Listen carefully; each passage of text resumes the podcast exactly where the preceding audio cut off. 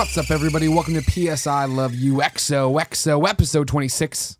I'm one of your hosts, Greg Miller, alongside the pride of Long Island, Colin Moriarty. It's good to be here with you today. It's good to be here with you today, Colin Moriarty. How excited were you when you went into your room today and saw that I gave you like five new chamois I found? in I saw desk that. drawers? Yeah, that's very great. Thank you. I didn't problem. know what I that do was for a you. joke or I didn't. No, I was. I No. cleaned up around here this weekend. Uh, combined these office things I had. Found a whole bunch of chamois that are just sitting out there, not being used. And if one man loves a good chamois, it's Colin Moriarty.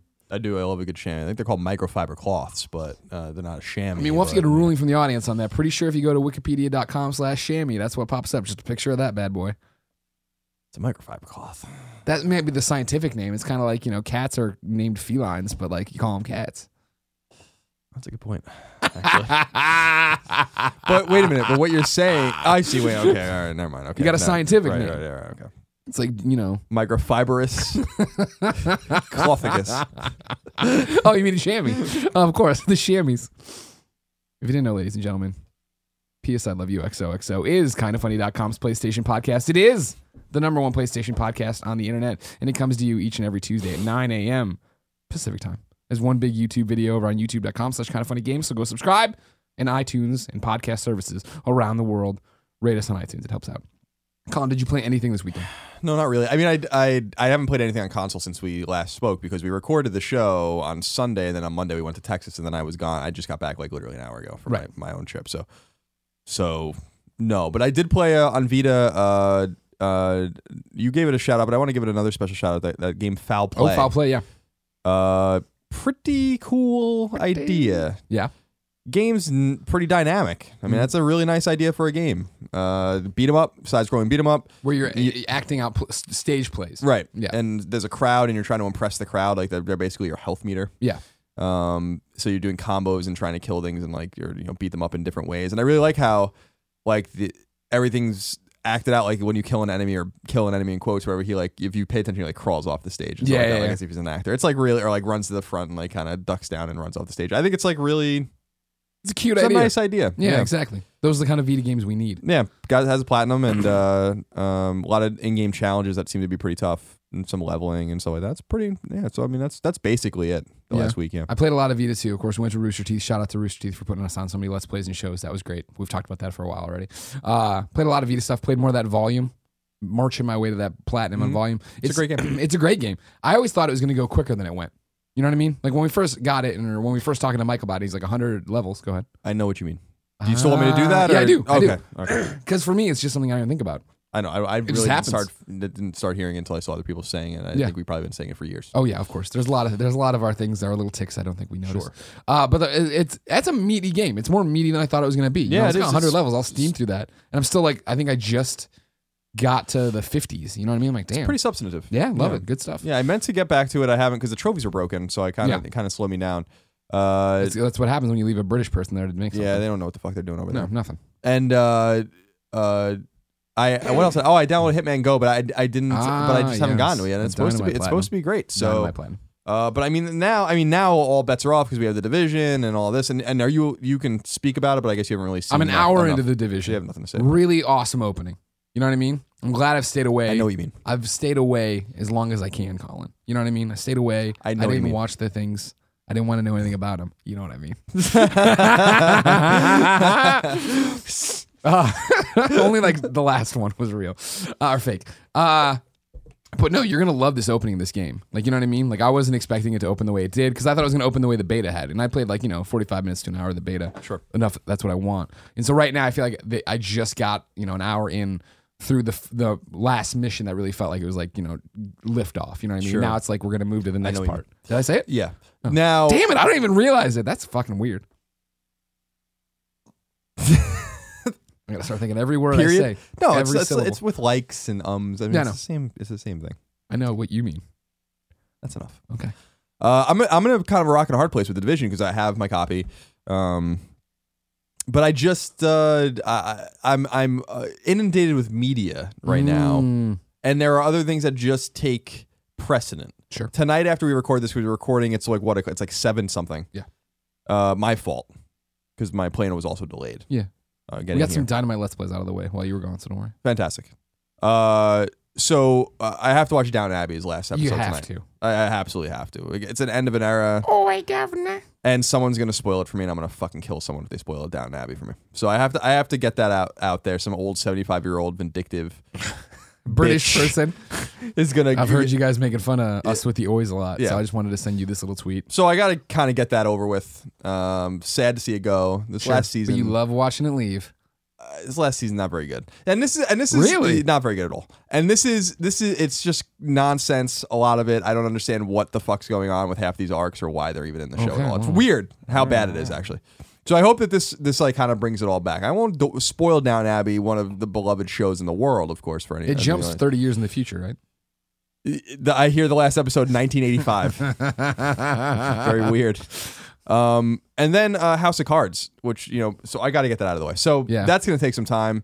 Then uh, Aaron's going to be here this weekend, so I don't know like when I'm going When to play you the get the division. division, It, it yeah. might not happen for a while, but I, I, the other side of the coin is that I might find time even tonight to just jump into it after. Like I'll watch Downton Abbey. I'll eat, Sure. I'm going to go get ramen, tonkatsu if you were curious. Uh, a little bit of pork belly in it, a How many couple eggs you eggs, putting in two it? eggs, Two of course. eggs? butter. Now, when you say two No eggs, do they seaweed. give you f- two, four halves total? Yeah, exactly. That's exactly what they do. Gotcha. Yeah. Because I did that the other day, expecting that I'd get two halves, but I got the four halves, and I was like, oh, okay. No, I no, thought- two I- whole eggs. I always thought they were just giving you half an egg when you ordered the egg. no, no, no, no, no, no, no, no, no, no. So I'm gonna get my tonkatsu. I'll watch down, and then maybe if there's time, and I don't know if there will be or not, you know, I'll jump into the division, and then I gotta start get through House of Cards. Is really my priority. House of Cards was fun. I was when we were in Texas. We were in a meeting at one point, a top secret meeting. Uh, we had many top secret meetings about shoes and Gus. Um, but when we were there, I was sitting there. I'm like, if we were at home, or if this was like IGN, I should say, probably a better example. I'd go home from work right now. You know what I mean? Like I can feel the sickness on setting, but I fought it off the entire week there. Yeah, you sound like someone kicked you in the throat. I know. And then I gave up the I gave up the goose, as they say, on Thursday night, and I got home and I was like, now I'll let myself be sick. And I woke up Friday and didn't leave the bed, except for when for. Kevin made me left the, leave the bed. But I, I stayed in bed and watched all House of Cards. Good stuff. The whole day you watched Mhm, it, mhm. so that's like 13 hours, Yeah. 14 hours. Mhm. That's not a bad idea. You know, that's Don't what it's sick. there You for. don't have to do it. Yeah. All right, well, Here's what I want to tell you. yeah, A lot of people have already tuned off and they've looked in the YouTube comments to see when they jump to when the news Right. starts. We'll have to say this again later. okay. But I, I want everyone out there to know something right now is that we, kind of funny, we at PS I Love You XOXO have the opportunity to exclusively reveal a game that's coming to Vita. Really? Yes, Is it a big game? No, not at all. Indie game. Yeah, Oh, you love indie games. What are you talking about? I'm a fan of an, in, an indie game or two. and the way to do it is that Mm. we put up a Let's Play secretively Mm, today. mm. It's gone live, unlisted. It's annotated at the end of this episode. You can click on it there and go Oh. watch us play it on the PlayStation 4 and then hear that it's coming out. Interesting. So you can wait and you can do it. Eventually at 12:30 I'm going to put it live for everybody. But I just wanted to say right now, Oh, something's nice, brewing. nice. Maybe the gaff is already on Nice it and little seeing thing. it. And they're like, I can't believe they didn't just say the name because this is they made people leave the podcast to go jump and watch it. Oh, and then you got there and it wasn't even like, like that big of a game. But it's a big game to them, damn it. These indie developers. I'm yawning. And It's that's late. has nothing to do with that. It is a little late. No, I I'm- know. I'm tired. No, it's no, been a weekend. I, I've never that's I've never seen that. You know what I mean? If I was, you know what I mean? If I was, oh, I'm sorry. I might be even tuning out of that. I got to be on my ball here. On the, if on I my was ball. really bored with somebody, I feel like, and I feel like this is with most people, you'd go out of your way to seem not bored. Like you know what I mean? I don't. I can't think of the times I've ever yawned at somebody and like literally, like, you are boring. That's me. a good point. Why aren't you yawning? Should be the, que- the question. am I am I not interesting? You're not yawning. You're not comfortable yawning in front of me. That's a that's a good point. I will uh I will uh also. Hold on, this is bothering me because this isn't folded you want me to get one of the other ones? I gave you a whole bunch. no, don't do Some that. are brand new. Some have been lightly used. Don't do that. The old chamois. Uh, I don't remember what I was gonna say. It can't it can't possibly be that important. It was about yawning. I'm brain dead right now. okay, don't worry about it. Uh, before we jump into what is and forever will be the Roper's reports, whatever the hell it's called, I want to thank Kevin Coelho. Uh, in between last PS I Love You XOXO and this PS I Love You XOXO, he went down to LA all by himself, played No Man's Sky, interviewed Sean Murray. We put it up. Thank you very much, Kevin, for doing that for us. Did you watch the interview? Are you No. are you on blackout on that game? Or you just Pretty not care that yeah. much? Yeah. No, I care. I just don't. It's a good interview for little Kevy. Little Kebby. Yeah. Wore a suit. Sean Murray was adorable and British as Why well is he wearing a suit? because he wants to not look like the schlubs we are. I don't think we look like schlubs. You came in here literally with a shirt with a giant hole in the chest a couple weeks that's ago. true. That's a So I good think point. they have like but a- I was low on laundry to be fair. It's fair. I'm just saying I don't think you can say you don't look like a schlub when you got the Grizzly Adams beard going and Yeah. the old holy shirt there. Yeah, I gotta, I gotta, I'm gonna buzz the, the beard down. Well, now it looks good. I'm just saying, but remember that was before you Uh, trimmed it it's back. all right. Let me see it. Move your hand. Looks fine. A little like, it's a little something happening to it. I don't. Got too many strays, too many flyaways. Yeah, like, and that's the thing is that you can't you can't get too crazy with it because with shaving it down because y wh- where does it end? You know what I mean? Like if you you know The like skin, uh, you imagine. Well, th- that's a good point, but I, I, I, but I mean, in terms of like just getting these little strays, then you get out in the shower, you just like mess it up a little bit, and there are new ones. Then before you know it, you have no fucking beard hair left. You understand what I'm yeah, saying? no, I do understand. Now you're making points. You understand what I'm saying? I hear you. So, but yeah, I'm just you know, it's been a long weekend. I'm tired. That trip to Austin for top secret things was fun, but Top secret let's plays that are already like. uh, but yeah, no, it was it was uh, it was good. And then you know, saw 311 last night, so I was out a little late. A lot of kids smoking dank Yarnum nugs at the show. Oh, I've were never they? Seen that before? you yeah. see Galvatron there smoking them? No, I didn't see Galvatron on the show. No, Yeah? no. A lot of dank Yarnum nugs smoking though at that show, that 311 show. Bad kids. Bad kids breaking the law. Leave How on there, right? How dare you? How dare you, sir? Let's begin the show with what is and forever will be Roper's Report. Time for some news. Uh, where is it? There it is. There are nine items on the list. Raspy Baker's does it. Number one, Uncharted 4 Thief's End has been delayed yet again. However, this delay isn't too bad, pushing the game only a couple of weeks. To explain the delay, Sony Computer Entertainment America CEO Shawn Layden took to the PlayStation blog to say the following quote, As you know, Naughty Dog is wrapping up production on Uncharted 4 Thief's End, with the game on track to go gold and into production later this month. In an effort to meet the considerable worldwide demand and to ensure that all gamers worldwide have the opportunity to play the game on day one, we have chosen to postpone the launch of the game by two weeks to allow for extra manufacturing time. Therefore, Uncharted 4 Thief's End has a new worldwide release date of May 10th, 2016. We know this news might be disappointing, and we are sorry to have to make you wait a little longer to play Naughty Dog's latest. The good news is that the game is phenomenal. We are fully confident that it will be worth the wait, and the team at Naughty Dog is eager as ever for you to experience Nathan Drake's final adventure. We thank you for your continued support for PlayStation, end quote. And then Jackie T also took to the PlayStation blog to say, hey guys, I was gonna say, man, Shawnee telling us it's fantastic. Awesome, I can take that. Yeah, I- yeah, Take I- it to the bank if Sean. I like I like that. Uh, the good news is that the game is phenomenal, he Yeah. says. You think he beat it yet? Uh, probably, and and you have to assume. I'm sure that that How many game platinums does he have, Shawn Layden? probably none. You think he's on the? Can we follow him? Is he verified No, on the probably PSN? not. By the way, I'm verified on the PSN. Follow me. That reminds me. That's something I You're wanted right. to say. Fi- I'm glad it reminded Colin to remind you to remind me to follow me. Verified on the PSN. I have to. I'm not much of a social media whore, as it were. Like some people I know. I'm not pointing my hand. I'm pointing through my hand. That's the problem. Is like you're spreading your fingers. Like you're supposed to close your fingers, so I wouldn't see what's Oh. on the other side. When you do it like that, I thought you were about to show me you don't know how sex works either. no, I don't. Ask any woman. You open the vagina, and then you pick the hole. Pick you the hole want. that you want. You have four options. um, uh, I joined Instagram, and it's a fun little thing. Yeah. I'm understanding a little bit more. Okay. but I don't know that how long I'm you know I'm I'm trying to use it with some some frequency because Sure. I feel like you should use it like once a day or something like that to be you know kind of like you know In the conversation, so you know follow him on Instagram. follow me on Instagram KF Moriarty. KF Moriarty all one word. Yeah. Follow me on the PSN. Game over Greggy. I might start deleting random people from my friends list because now you can just follow me and have all the benefits of it. that's a good idea. I 'Cause That, should that was delete our everyone problem. The two thousand. When, now that we have the two thousand friends, I mean, woe is us, first world problems. But it's just like I can't use that friends list for anything. You know what I mean? I know what you mean. I fucking know what you mean. Okay. Follow me on the PSN, Greg Miller. Game over Greggy. All right. Now back to the news. This sounds like a bunch of bullshit to me. Now I'm curious what. So there's two things about this. A. Shawn Layden taking to the blog this to announce Sure. it, not Naughty Dog, not Neil or Bruce. Yeah. not even Shuhei. And two, the game's set to go gold and into production later this month. So March. Mhm. They need 40 plus days to get the game from gold to a disc into a store. That's a little strange to me. They need it to make as many copies as they need, though.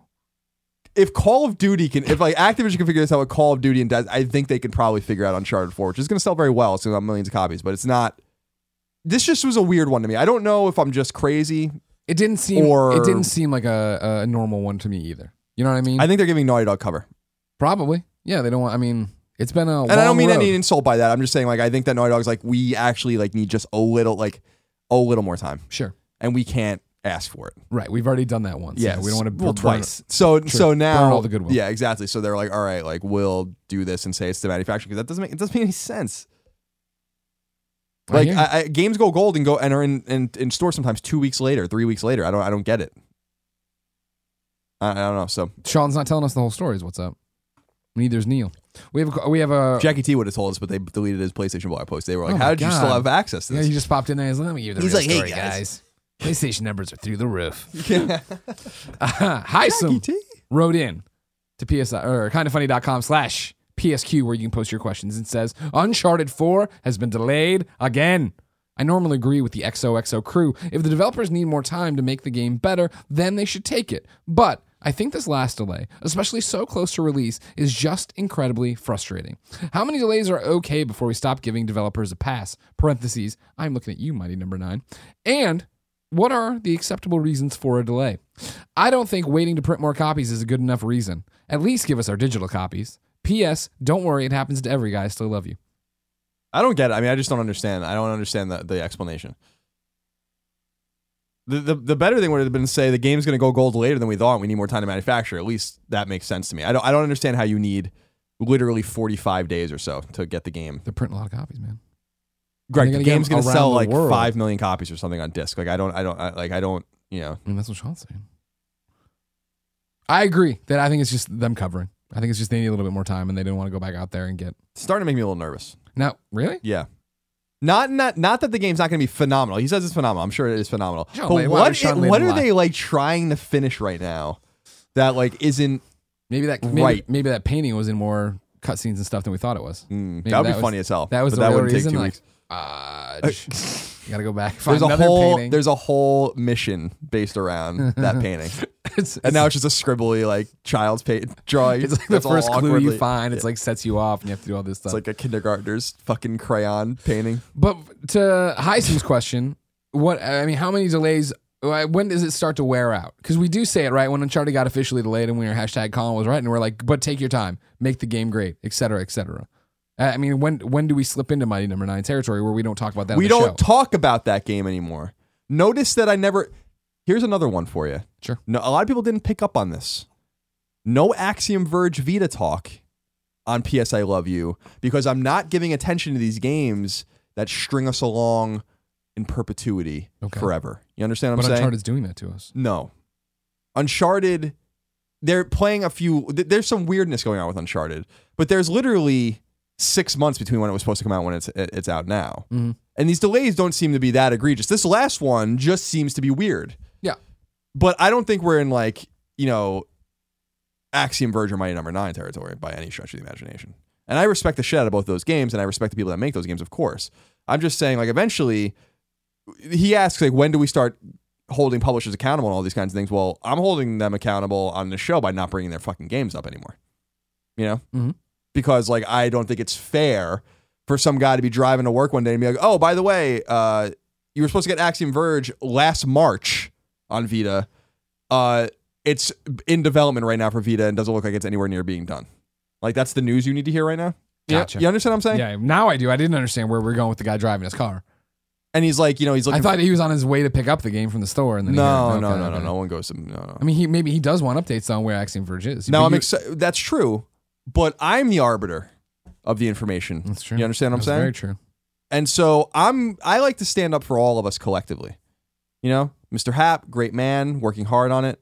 You know, Mr. Edelman, great man, working hard on it. Keiji Inafune, friend of ours, working hard on it. But at some point, that's when I that's when I draw the line where I'm like, I feel like I feel like uh, there that you have to draw the line in the sand. You have to say there's no there's no more to be done with with this until the game's out and in my hands. Then we'll talk about it. We'll be very fair. I'm sure Axiom Verge on Vita is gonna be fantastic, but I'll believe it when it's in my goddamn hands. Gotcha.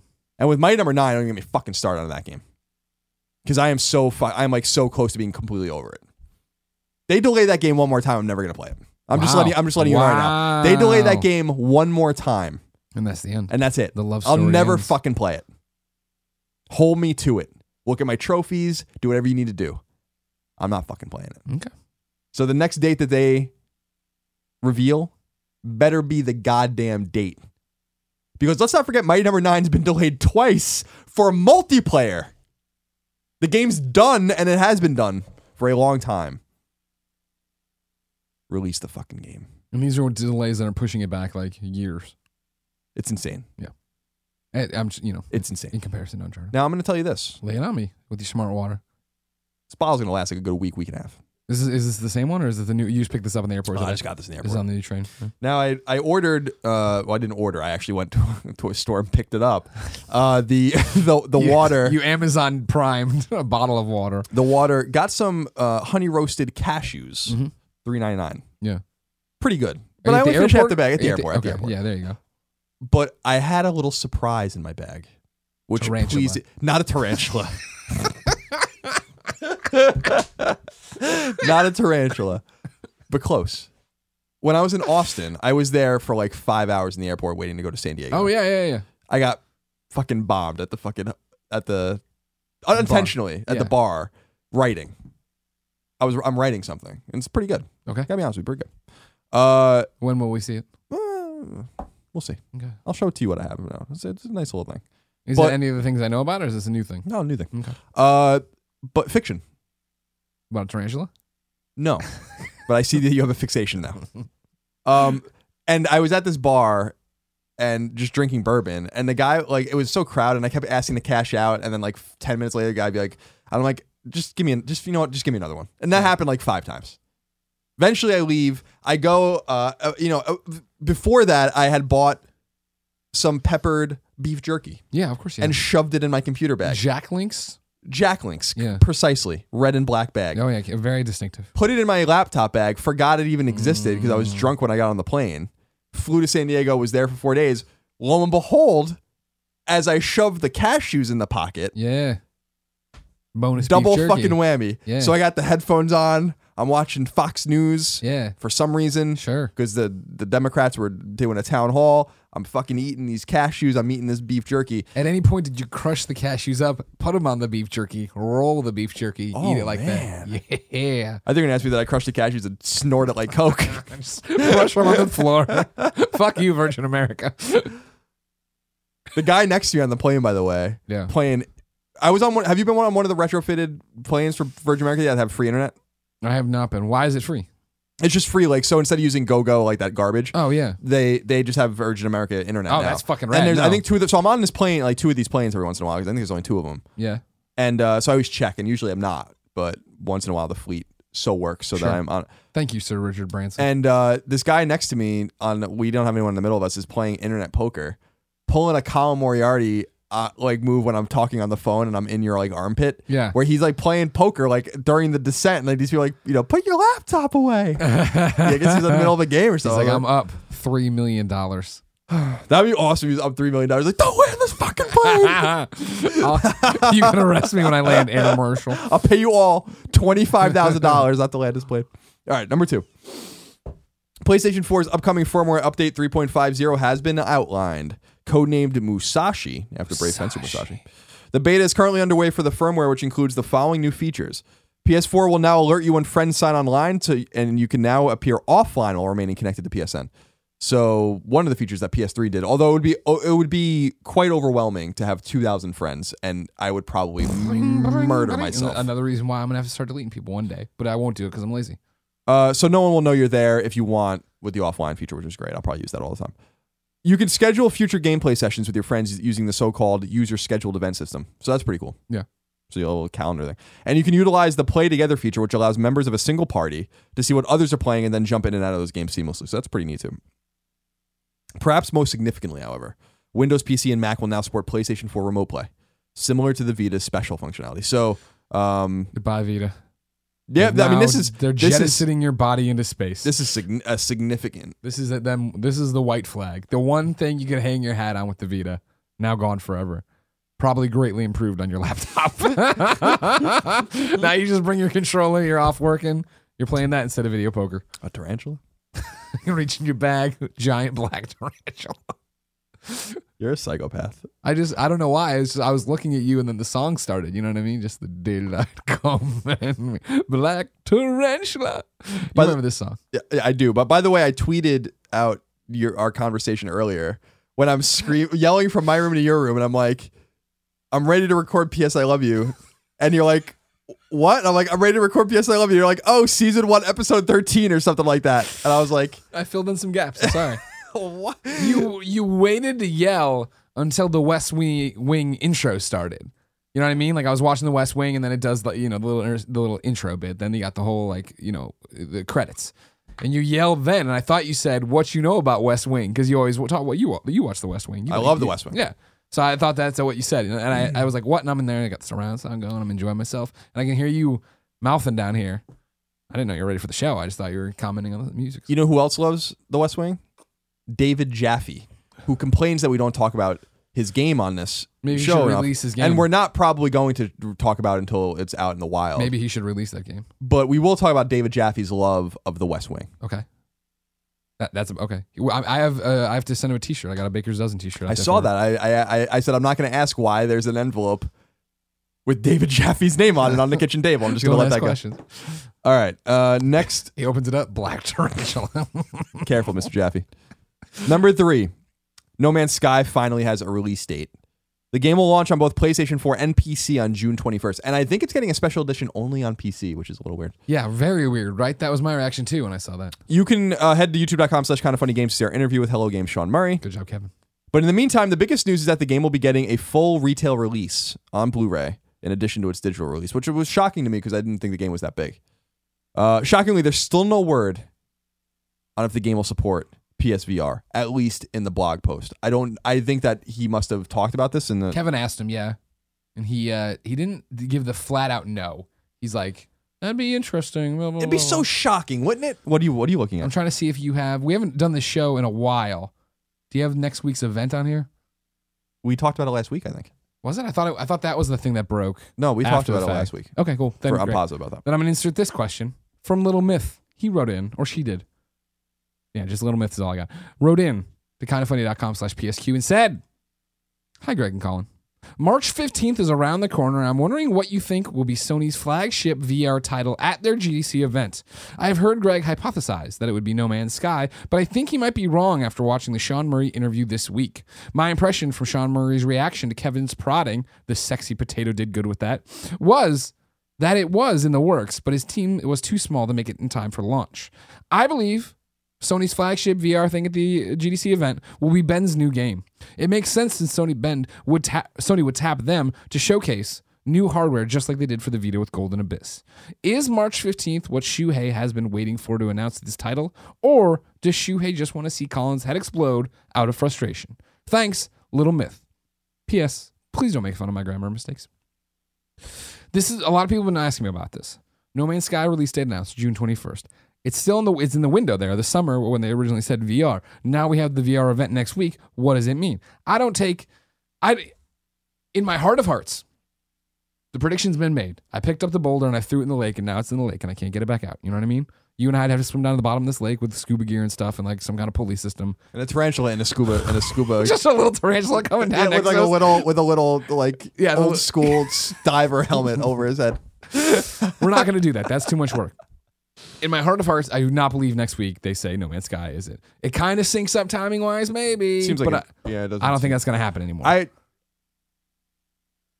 I don't understand if this game isn't on VR. What in the actual fuck they're all thinking over there? And I don't mean at Hello Games. I mean at Sony. This is an example though of us wagging the dog a little bit. Yeah.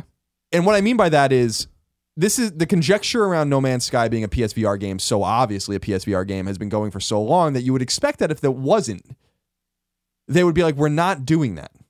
You know, like Yeah. at some point, we're not going to do that to like quell these fears. So, A, I don't believe for a second that it's not a fucking PSVR game until they deny it because it makes too much sense.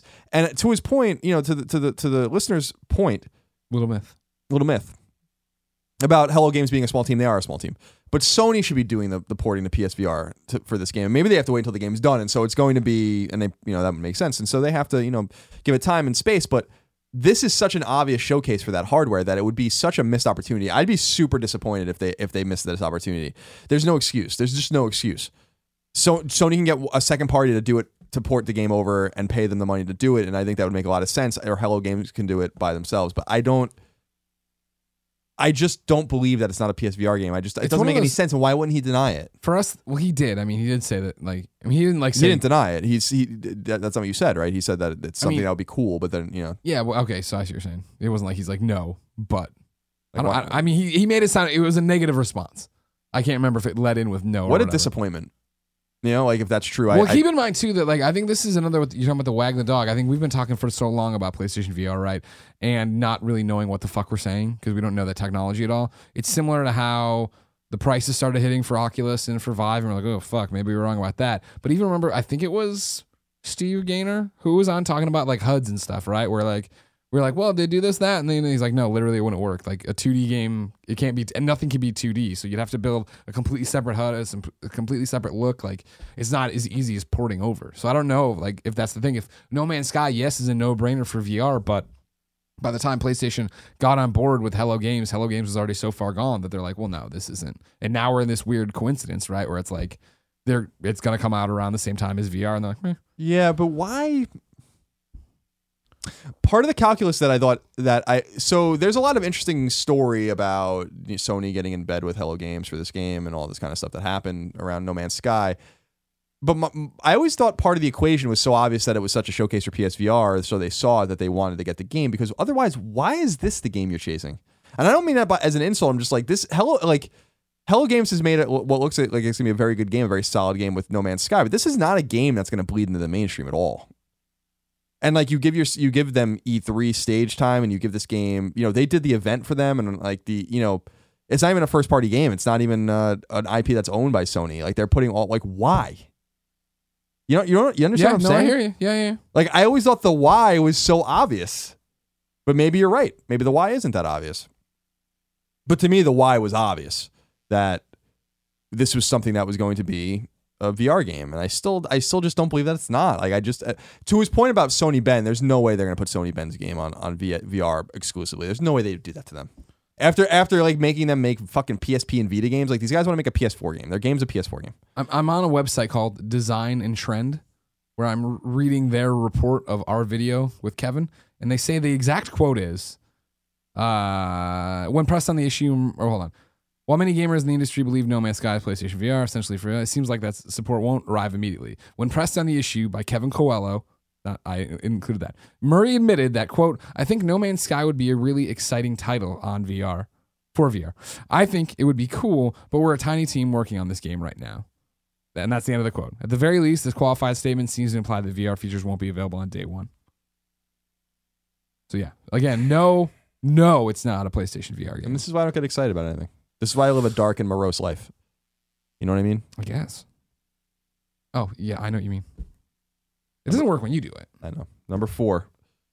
Mass Effect Andromeda, the much anticipated fourth installment in the core Mass Effect franchise and the first game outside of the original trilogy, has been officially pushed out of 2016 Oh, and will now launch in 2017.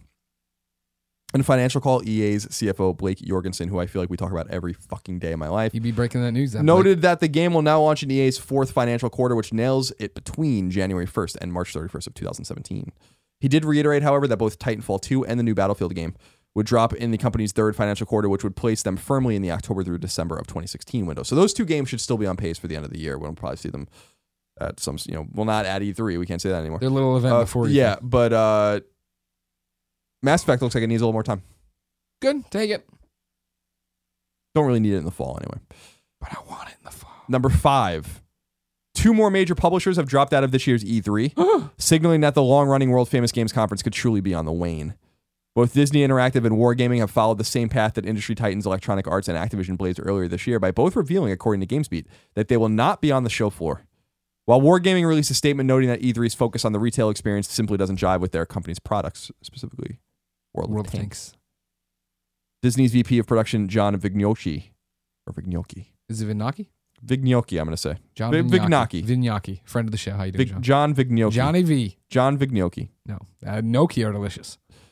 Tweet out something that's far more telling. Quote, we're focused on different activations throughout the year that allow us to engage directly with our fans and community, end quote. And I think that that quote from John is quite, uh, it's, this is where it's all going. E3 is going to die.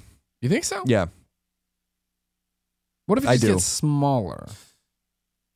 maybe, but I I I, I don't mean it's gonna die this year or Yeah, next yeah. year. But I think E3 is like It not already- waxing It anymore. already died once and came back from the dead. It did. Yeah. Well, they killed it themselves. That didn't. That that would never. Ha- the whole Santa Monica experience never experience never had to happen at all. Yeah. They did that. Uh, but this is this is an interesting one because this this reminds me of why I think a lot of internet sites are not seem to be doing well. Why people seem to be going to YouTube and Twitch for their gaming news. Um, why Ubisoft and Activision and EA and PlayStation and Microsoft are all investing in these significant editorial driven blogs that skip the middleman completely. You don't need them anymore. We're quote, we're focused on different activations throughout the year that allow us to engage directly with our fans and community. Right. They do not give a fuck about the press playing their games. See, that's that's that's that's what I and that means even us, but that's what I read into that. It's just like we don't need you guys anymore. My thing is that I think there's specific people who don't. You know what I mean? Like I, I don't think I know I, what you mean. I think EA will be back at E- E3. I think they'll be back.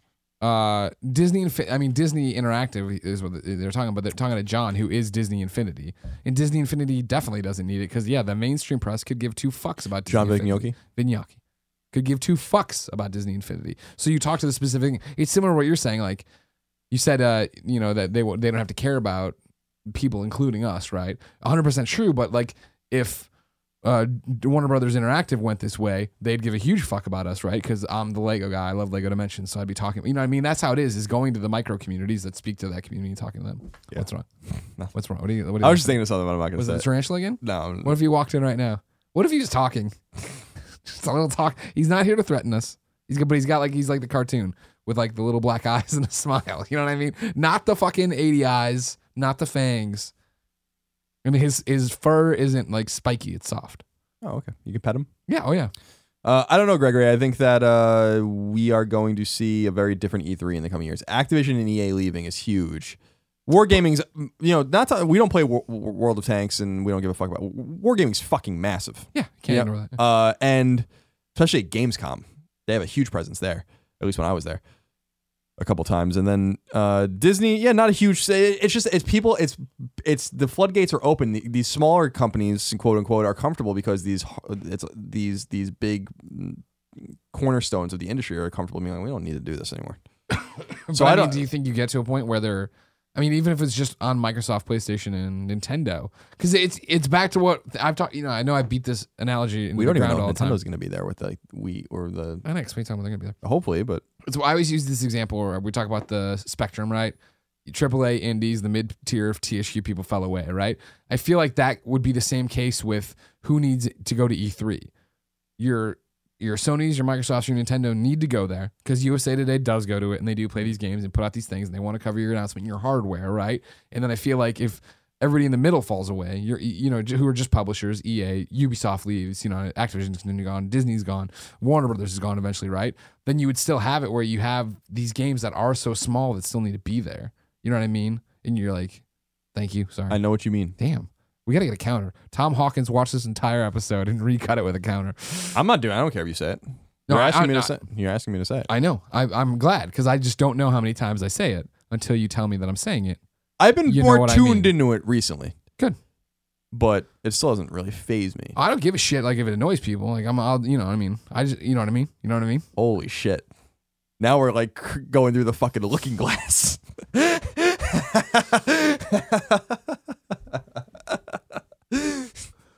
But yeah, E3 is changing, but I think it'll still be there. I think it'll be different for sure.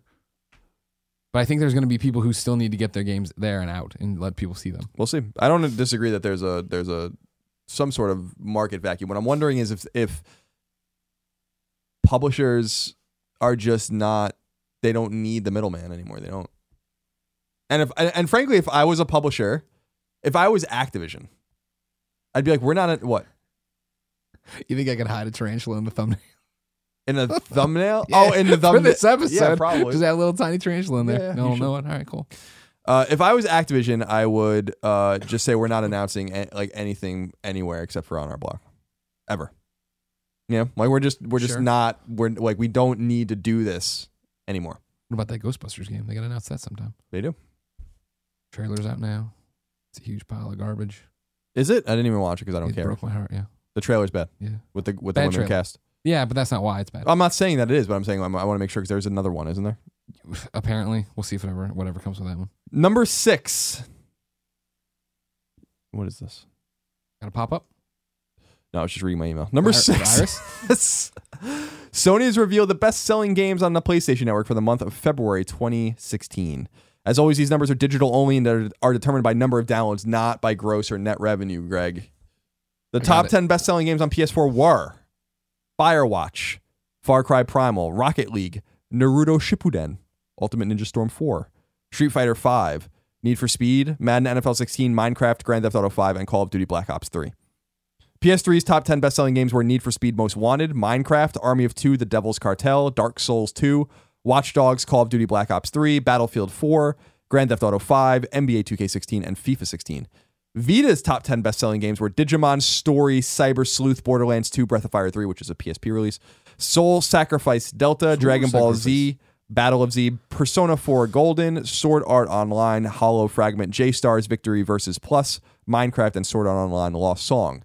The top 10 best selling PS1 classics were Grand Theft Auto San Andreas, Grand Theft Auto The Trilogy, Star Wars Bounty Hunter, Dark Cloud 2, Grand Theft Auto Vice City, Street Fighter Alpha 3, Twisted Metal Black, Dark Cloud, Street Fighter Alpha 2, and Rogue Galaxy. Ooh.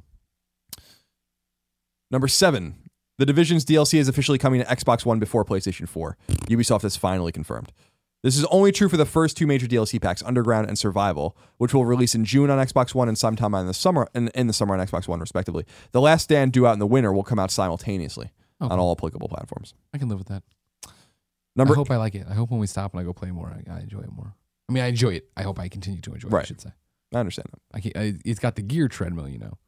I kill some dude, walk over, loot him. Oh, he's got work gloves. Hell yeah, let me swap those on. Oh, they changed the color. Ooh, doctor. You gotta have work gloves. You got to have good work gloves in this horrible fucking post-apocalyptic New York. You're gonna pick up broken glass. You don't want to get any tetanus from any of the rusty no, nails you no, find. you don't want any tetanus. Uh, and then where am I here? Number eight.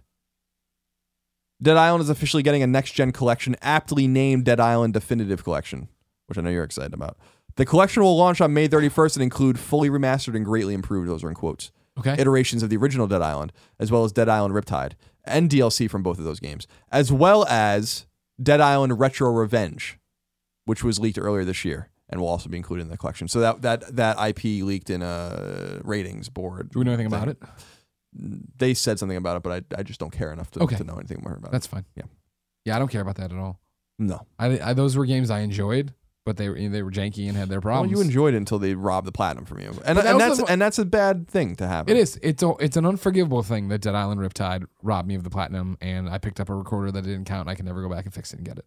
But I enjoyed my run with it. You know what I mean? I look back at those games I fondly. know what you mean.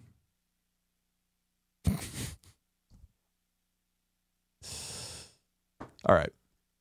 Finally, number nine, wrap up. The old wrap up. Frantic top-down shooter Enter the Gungeon comes to PlayStation 4 on April 5th. Really? Yep. Awesome. That game looked fucking amazing. So-called so-called Tetroidvania style puzzle platformer Refactor is coming to PlayStation 4 later this year. Okay. Fast-paced platformer 10 Second Ninja X is coming to PS4 and Vita later in 2016. Beat ain't that. Scrolling arcade shooter Xenoraid, which looks really cool, is coming to PS4 and Vita sometime in 2016. Adventure slash exploration game Koi will be coming to PS4 in the spring of 2016. And this game apparently is a Sony developed game from China. First of its kind. Out of like their Sony Computer Entertainment China office.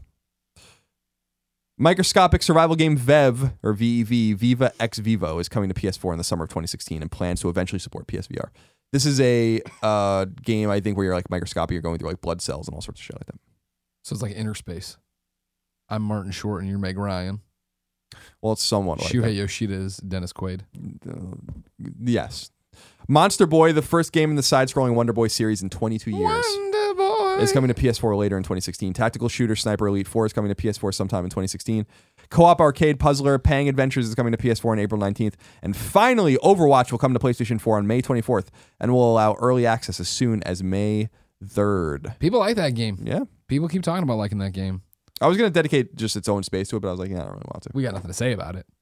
It's one of those ones I have literally nothing when people say say. Overwatch, I'm like, hey, is that the 2K one? No, that's Battleborn. 2. Okay, Overwatch is this uh, the no, it's not.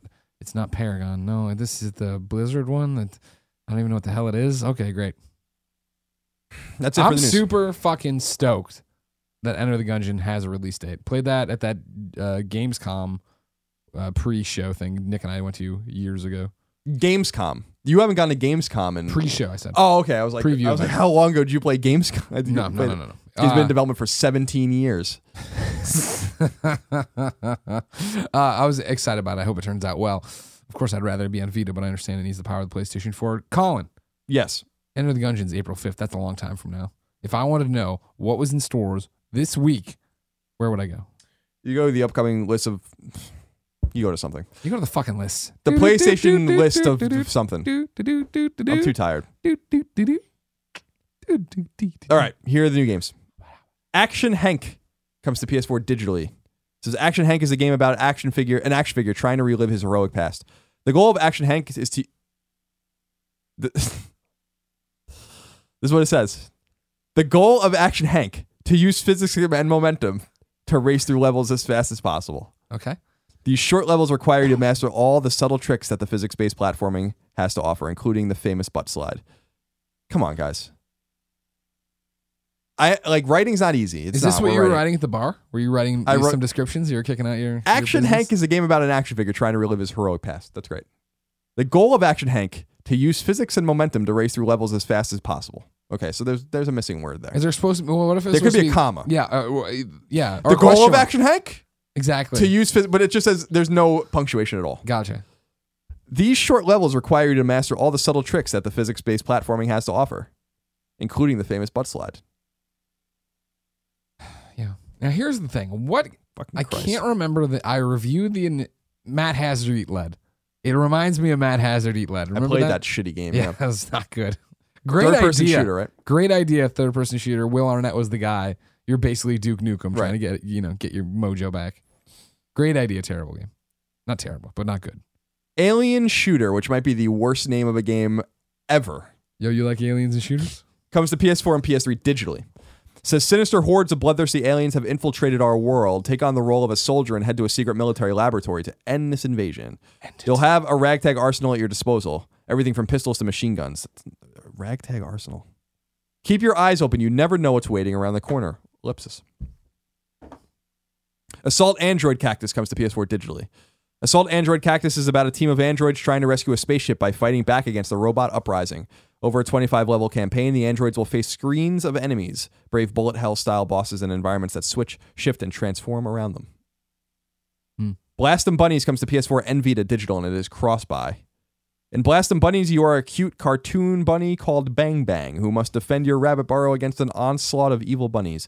These bunnies have captured your offspring, and one of them, the evil throat slitter, is holding them hostage. Jesus, I'm in.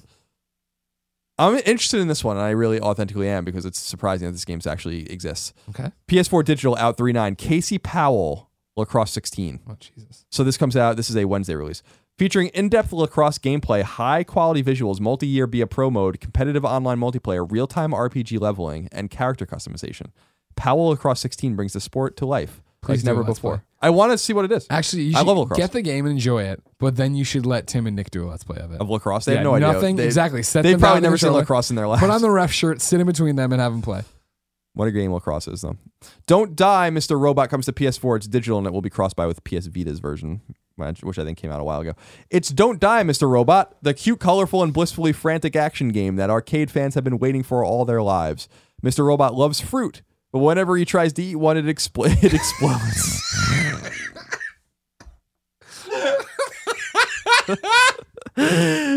it's not all bad, though. It's like a curse. It's like one of those million dollar butt questions. You can have a million dollars, but every time you, the thing you love to eat the most, you explodes. Mr. Robot loves fruit, but whenever he tries to eat one, it explodes. it's not all bad, though. Those explosions destroy the endless horde of robotic machines trying to squish, zap, stomp, and bite him.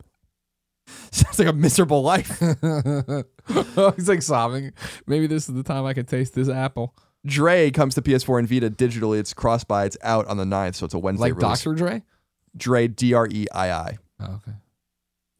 Experience the mesmerizing world of Dre, the award winning collaborative physics conundrum. Dre is a puzzling game about skill, logic, and friendship. It subtly connects players in real time across the world to help one another in a battle against gravity. Okay. Hitman it comes to PS4 digitally. It's out the 11th, so this is a Friday release. As Agent 47, you perform contract hits on high profile targets in exotic locations around the world. In the March release, players have access to the intro pack content, prologue mission, the Paris Sanguine fashion show, full access to contracts mode, escalation mode, elusive targets, and other live content. I forgot I was reading it like this because the game isn't complete. It's episodic. I forgot about that. Kholat comes out. I out. enjoy that you you you you like ran through the the French part of it, and then you put like the questiony voice on fashion. You're like Sunny fashion show. I was like, what am I reading? Kholat PS4 Digital. Narrated by Sean Bean and powered by Unreal Engine 4. Kholat is an exploration adventure game with elements of horror inspired by a true event known as the, Diat- the Dyatlov Pass Incident, a mysterious death of nine Russian hikers, which led to countless unconfirmed hypotheses. Ooh, this sounds cool. I hope I hope it doesn't hmm. suck. Pixel Hunter comes to Vita digitally. Pixel Hunter is about a hunter whose weapons were stolen. His only thought is to find them. During thought your trip, you'll fi- fight a variety of enemies and face bosses at the end of each level to reclaim your stolen weapons. Come on, guys. You can do better than that. I believe that you can do better than that. well, I, I think the title's confusing. Is he hunt? Do I have to hunt pixels? He's a pixel, pixelated hunter. Just, eh. Rise of the Kasai comes to PS4 digitally. as the PS2 game. Rise of the Kasai is a prequel and sequel to the highly acclaimed The Mark of Kree. The struggle to protect the dark magic of Kree from spreading returns with four playable characters, each with their own menacing weapons and deadly combos. It's a prequel and sequel. That's what it says. I honestly, seems- ne- I don't remember even ever seeing this game. It seems like I didn't even know wrong- Mark of Kree had a sequel. Like that would be like saying episode one is a prequel and a sequel to episode. It could be four. like just jump around a lot. right. Oh. Tetraminos comes to PS4 digitally. The classic arcade game is back in a supercharged version. For beginners or veterans, Tetraminos offers an easy to learn limitless challenge. Give your brain a workout with the 50 puzzle mode levels, survive as long as possible in endless mode, and rack up the combos to climb to first place in the online ranking. Maybe unlike Ubisoft's shitty Tetris Ultimate, this might actually work. I threw Sounds in. like a game that was like named by the Macho Man. Tetraminos. Tetramino. Hogan. Tom Clancy's The Division comes to PS4 digital and retail. This looks like it's the only retail game this week. Tom Clancy's The Division is a revolutionary next gen experience that brings the RPG into a modern military setting for the first time. Not true. In the wake of a devasta- devastating pandemic that sweeps through New York City. That's the sentence. Wait, give me the sentence again. In the wake of a devastating pandemic that sweeps through New York City. Yeah, that's a fragment. Sounds like a bullet a point. fragment, all right. As an Well, agent, should be in the wake of a Yeah. comma. as an agent of the division, you'll specialize, modify, and level up your gear, weapons, and skills to take back New York on your own terms. My terms, no fat chicks. that's the bumper sticker. I'll take back New York and make it the way it was, but no fat chicks. Can you believe people used to drive around that bumper sticker on their car? What a bunch of dicks. yeah, I believe it. I I absolutely believe. I remember those that world. Take it back in your terms. No fat chicks. The final game is Whitetail Challenge. Comes to PS3. It's out digitally. Now this is a hunting game. Yep, on the 9th, Wednesday. It's time to take the Whitetail Challenge. The objective is to harvest the legendary monster buck. To reach this plateau, you must first hunt and survive in the preceding four levels, progressing to the rugged alpine world, home of the legendary buck. Along the journey are perils that can cost you your virtual existence. This is the ultimate survival slash hunting simulation. Do you have the skill to take down the legendary monster buck? I don't. Wait, he's a monster buck? That's what it says. Yeah, I mean, I'm sure he's just really big, but it'd be awesome if he was like shooting lasers out of his eyes and shit. You know what I mean? Like he's a real monster. Mhm.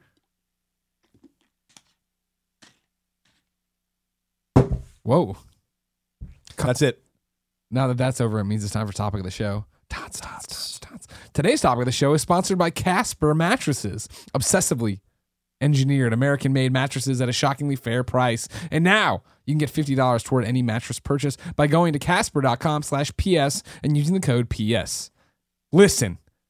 You spend about a third of your life sleeping. Let's make sure you're doing it on a good mattress. Casper brings together two comfy technologies for better nights and brighter days latex foam and memory foam.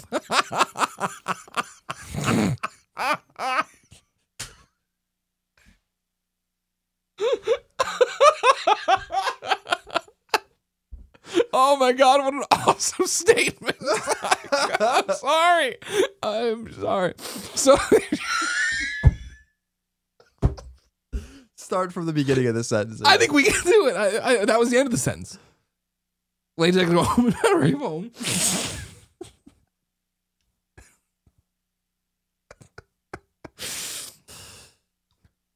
you're So- a bizarre young man, aren't you? So they've got just the right sink, just the right bounce, no matter how you sleep. They've got a risk-free trial and return policy. They'll deliver it straight to you. You can try it for 100 days, and if you're not happy, they'll pick it back up. So get $50 towards any mattress purchase by going to casper.com slash PS and using the offer code PS. Terms and conditions apply. Today's topic of the show, Colin, comes from kind of You funny. ever pretend like that never happened? it's not that I, you know, I'm not knocking the ad at all. It's just it's a funny thing to read. Casper brings together two comfy technologies because I've never thought of a technology being comfy together for better nights and brighter days. Latex foam and memory foam. Those are comfy technologies. No, I'm again. I'm not arguing at all that it's it's just like we just went through all the the you know the funny reads there. You read this one. I wasn't expecting this. When you give me the P- PlayStation Store breakdown, I expect funny words and funny sentences. They're in on the joke. Casper seems like some down ass people. Casper brings together two comfy technologies for better nights and brighter days. Latex foam and memory foam. They've got just the right sink, just the right bounce, no matter how you sleep. Anyways, today's topic of the show comes from Brandon Marlowe. Tots, tots, tots, tots. Over on kindafunny.com slash PSQ. He says, Hey guys. So over Christmas, I picked up the Nathan Drake collection on PS4 to help fill in a serious gap in my PlayStation catalog. I'd only played Drake's Fortune on PS3, and I enjoyed it, so I expected to love the sequels as well. For a number of reasons, however, I was not a big fan. What put me off was what put me off the most was that every game had the exact same story beat for beat. I went back and read reviews of Among Thieves and Drake's Deception, but almost none of the reviews even mentioned that each game is basically identical story wise. My question is why does Naughty Dog and Uncharted series get a pass for this? Everybody constantly talks about how Naughty Dog are the leaders in great in telling great stories, but I'm honestly questioning that as the writing on Uncharted just seemed lazy to me. P.S. I've been meaning to thank Colin for turning me on to Ni no Kuni a few years back. Colin was definitely right about that game. Brandon. Now here's the problem. I, I this is if you remember, the reason I gave Uncharted three such a high review, right, was that I was I loved it so much more than two because I said he's actually quoting me. I feel that Uncharted two was beat for beat Uncharted one. This is gonna happen. This guy turns on me. Supernatural twist. Ah, but even that said, I don't agree. You know what I mean? I feel like even though I know what you mean. they're very um, see i feel like i should have well here's the problem with the i know what you mean thing is that sometimes it, it punctuates the sentence nicely but i'm using it too much it's like i'm just it's like cinnamon people like cinnamon on stuff but i'm putting cinnamon in everything Right. i gotta start limiting the cinnamon It's like when people. It's like with. The, it's like the. The obsession with pumpkin, no that's perfect which is a fucking a terrible thing, and I need to stop. We need to stop putting pumpkin in everything no we need around October, November. if, well if we could just have pumpkin stuff all year round no, it seems like people are selling pumpkin bread all year round in austin's airport i really Fuck. but anyways fuck this shit. We don't need this. The this pumpkin. You know, I'm sick of the pumpkin. You understand? uh, it's funny you're saying that because a pumpkin is a fucking american vegetable that's kept us alive through many a many a cold spell It is an American vegetable. You understand that? Like everything that's American. it doesn't Well, I guess. Got tattoos on your arms about America. You got a shirt on about America. Got your old chamois there, one of the most American things ever made. You mean the the microfibricus clothius? Yeah, exactly. Yes. The thing with the Uncharted thing is that for me, I remember when we were covering Uncharted 1 and they were talking to us about it and it's a pulp adventure and they were like, you know, other pulp adventures are like Indiana Jones, right? And I feel like we've always compared Uncharted to that, that it's been like mm-hmm. that. But I feel like with that frame of reference, that lens is why Uncharted is so successful. Is that even though if you play Uncharted 3, you're going to get more out of Uncharted 3 if you've played 2 and 1. You could jump in at 3 and be fine. You know what I mean? It mm-hmm. tells you a story that has a beginning, a middle, and an end. You know what I mean? By the end time the credits roll, it's over. There's no hanging thread of what's going to, you know, when Uncharted 4 picks up, we're going to find out what happened here, right? Like they're self-contained pulp adventures. And so even when I say Uncharted 2 is Uncharted 1 beat for beat, right? I, it's not it's not I, there's still moments in there and lines in there and characters in there and experiences and set pieces and all these other things that make it more than a copy of the same thing I just played. You know what I mean? Does that make sense? I stopped it. I stopped that one. Because I let one go a little earlier, but I was gonna have to call that one Thank out. you. Yeah, I, I don't I don't necessarily. Uh, there's just a structure to these kinds of stories. I, I do agree that there's there's some overlap with one and two specifically. I do think three is different, um, and I think three is the best one. But uh, like, how out of the box can you go and still make it feel like something familiar, which is like what the pulp adventure is supposed to be? Yeah. you know the the um you know pulp, the the idea of a pulp story comes from the, the the the shitty paper that these things were written on back in the day and people would read a bunch of these and you know like basically discard them because Right. a lot of them are the same but they liked their stories and so i mean i'm not using that as an excuse but they're not writing you know a, a, a fucking you know amy hennig wasn't writing uh, for as brilliant as she was, she wasn't writing something that was like going to revolutionize storytelling. It was revolutionizing the way games told stories. And so I don't think that um, we have to, you know, think too deeply about that. That's why I'm interested to see what Uncharted 4 is going to be like with her fingerprints, maybe just cursorily, cursorily on it, but not really. Sure. Um, if this is going to be any different than that, but you know, it's a, it's a legitimate complaint. I just don't agree, and I, I don't know how you could. Some people do like Drake's Fortune more than Among Thieves or Drake's Deception, but I don't I don't understand how that can possibly be. You know, like not not to me. I, I can I can I can understand Among Thieves if you've played all three of And them. And you're talking just story or gameplay? just everything about the Okay. games. Well, I- I mean, the gameplay in Uncharted it changes, sure. but not. Well, it gets refined. Refined. Refined. yeah, over refined. Some would say in three until they patched it. I remember the game was broken. Right, for a lot right, right. Yeah, they had a big problem with that. But I mean, like, you know, everybody constantly talks about how Naughty Dog are the leaders in great storytellings, but I'm honestly questioning that. Like, I don't even with the same. Let's say they are the same beats, right? Even though again, I think Uncharted Three is so much different, right? It's the way the characters talk to each other and interact, and the way you feel about them based on what you're playing. You know what I mean? There's so much more to it than being the exact same story. I don't know. I don't agree. You know what I mean? Naughty Dog's in a different class on a different level, I think. And I think the games speak of themselves That it's it's so rare. I haven't even ever had to formulate this argument. I feel like right because no, I, I never hear people talk.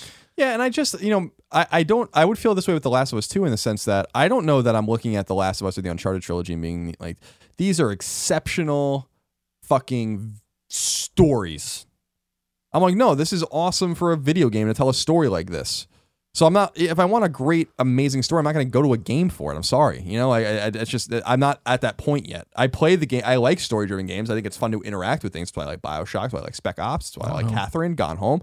But if I want a fundamental story, I don't know that I'm going to go to games. So I think that we could just kind of remove that from the equation. The games are not nearly on the level that a book or a movie or a TV show are on yet because it, it's still young. So it's impressive to see a game. That's not a knock against games. That's saying like they're still coming in their own. It's still a very embryonic kind of thing right now. So we can't look at these stories like, well, Uncharted. Yeah, is Uncharted story like revolutionary? No, but but in 2007 when Uncharted came out on PlayStation 3, that was a pretty significant step up for the way games told stories, and we have to kind of separate those things. The Last of Us is not nearly as good as The Road when it comes to post-apocalyptic stories. Not even close.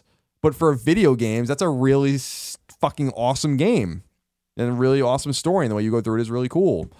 So I think we have to kind of separate these two things and kind of qualify the way we feel about them. And isn't that part of the the argument too that you're we're talking about you know games versus books or whatever? It, it is the combination that what makes a game the game is the story mixed with the gameplay, right? Sure. And so like what I, is you know kind of what, what I, when I was reading this in what seems offensive, right? When he's like blah blah blah. I'm honestly questioning the writing on Uncharted just seems lazy to me, right? Like, I always hated that lazy complaint. I hate but you shit. and that's the thing is like Amy Hennig is anything but lazy. We know Amy Hennig. Sure, but I'm but I'm even just lazy in putting that even next to Naughty Dog, right? You sit there and you think about like uh, in Uncharted 2 like the train, right? And how they made such a big deal like the train was actually going on this path and doing that and that's why it shifted this way and did it. And they could have done it where you were on the train and the world was blowing by you and the train was stationary, but they were so intent on nailing that, right? That they built the train out and actually had infinite track or whatever in one giant loop or whatever the hell it was. And, and let me, Amy Hennig doesn't need me to defend her of all people, but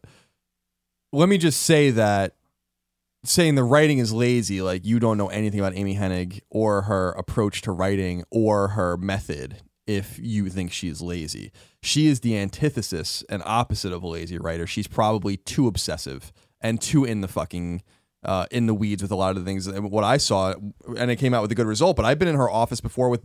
She had when I interviewed her for the history of Naughty Dog. They were working on Uncharted Four at the time. They didn't talk about it, but that's what they were doing. It was obvious, and we, you know, we're, we're, you know, kind of alluded to that. But she had books strewn all over her office, on her desk, on this little table in the corner about pirates and and 17th century ships and all sorts of weird, you know, like, and we were going over that kind of stuff. She had a, shelf full of DVDs and movies and books that were just reference points for Uncharted uh, scores, hundreds of things. Uh, She was studious to the utmost degree. She is not like I I, I want to just nip that in the bud because I know he said it kind of you know kind of in passing, but Amy Hennig is a student of writing and a student of storytelling in video games, and uh, lazy she is not. You know, so um, I do take issue with that as someone you know her better than I do, but but as someone who knows her and as someone who's interviewed her extensively, as someone who's spent time in her space and talked to her about her method and talked to her about the, her approach, please. I hear you. So there you go. Tots. I don't know why didn't more reviews not mention that the things were beat for beat. It's because they weren't as good as Greg Miller's reviews. That's all I'm saying.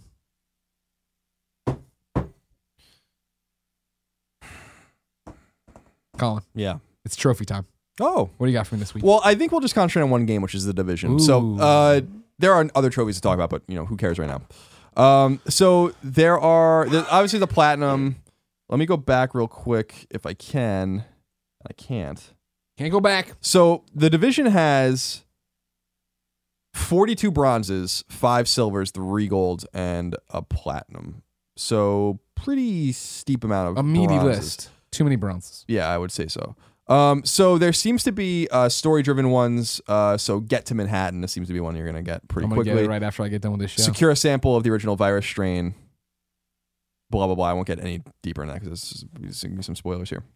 But it seems like um, when I scroll through this, reach level 30 Mhm. Is a gold. Discover all of the safe houses in Manhattan is a bronze. Finish all of the missions at level 30 on the hard difficulty is a gold. At level 30, start and complete a co op mission without anyone being downed or dying. So there are online trophies. oh yeah, yeah, for sure. Um, activate 63 echo scenes. Have you seen an echo scene yet? Not yet. Not that I know of. I would imagine they'd make a big deal about it. And then there are a lot of collectibles. So extract 16 aerial photos from crashed drones. Recover 24 survival handbook pages. Extract 130 phone recordings from phones found in Manhattan. Retrieve 20 missing First Wave Division agent profiles. Extract 40 audio incident reports. Regroup the Faye Lau and the base of operations. And then there's a bunch of rescue, like rescue these people. Fully upgrade the base of operations. Equip 10 different skill mods. Finish off 50 enemies using skills.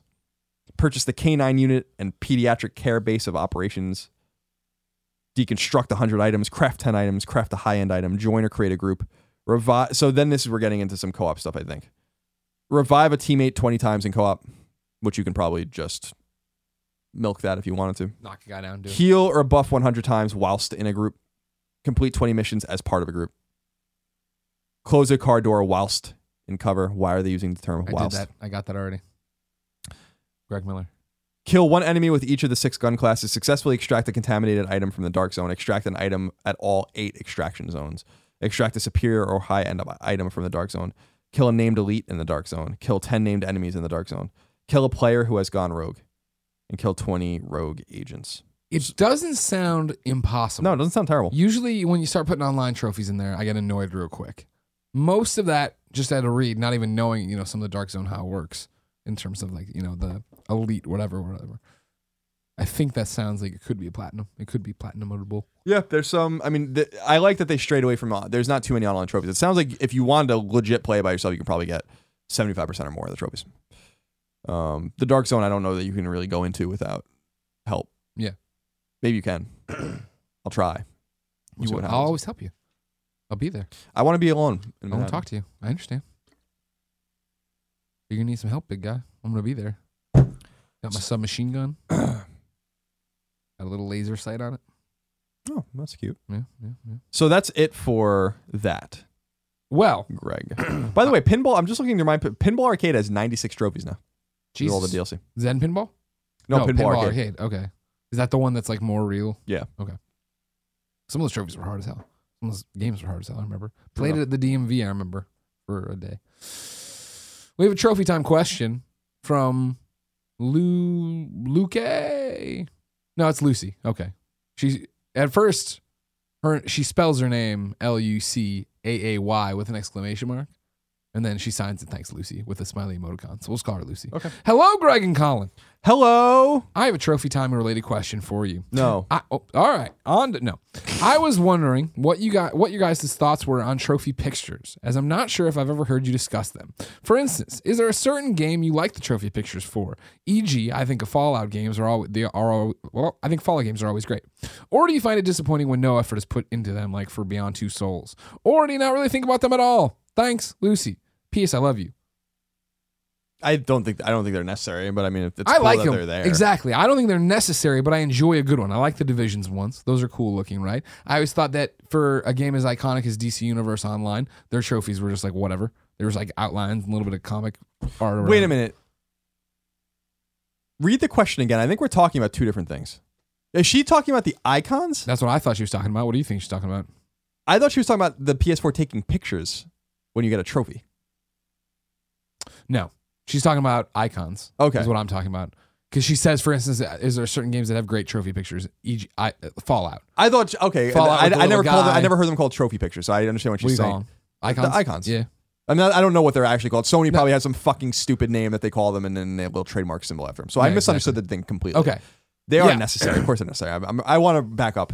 They are necessary. There are cool ones. The Fallout ones are a great example. Yeah. I thought she was talking about like like what When you Game when you get a trophy and you take it, yeah, and like what game would reward like has cool scene like you know That's stupid because those are always those. Eh, that was a cool idea, and like sometimes maybe one out of twenty times I'll look. I, I want to tweet out a platinum or whatever, just a cool trophy. Like that's oh that was a cool screenshot. But generally they're always my character standing there from behind the trophy, and I'm like looking at a, a corner of the room. There was like something going on with mine too, where with Far Cry Primal, where I'd get the trophy and I'd hit the button immediately to see, and it would take a picture of me like going into the menu. Like from the PlayStation Eye, you're sitting in bed going into the menu. Gotta hope the PlayStation eyes and see what I'm doing in bed.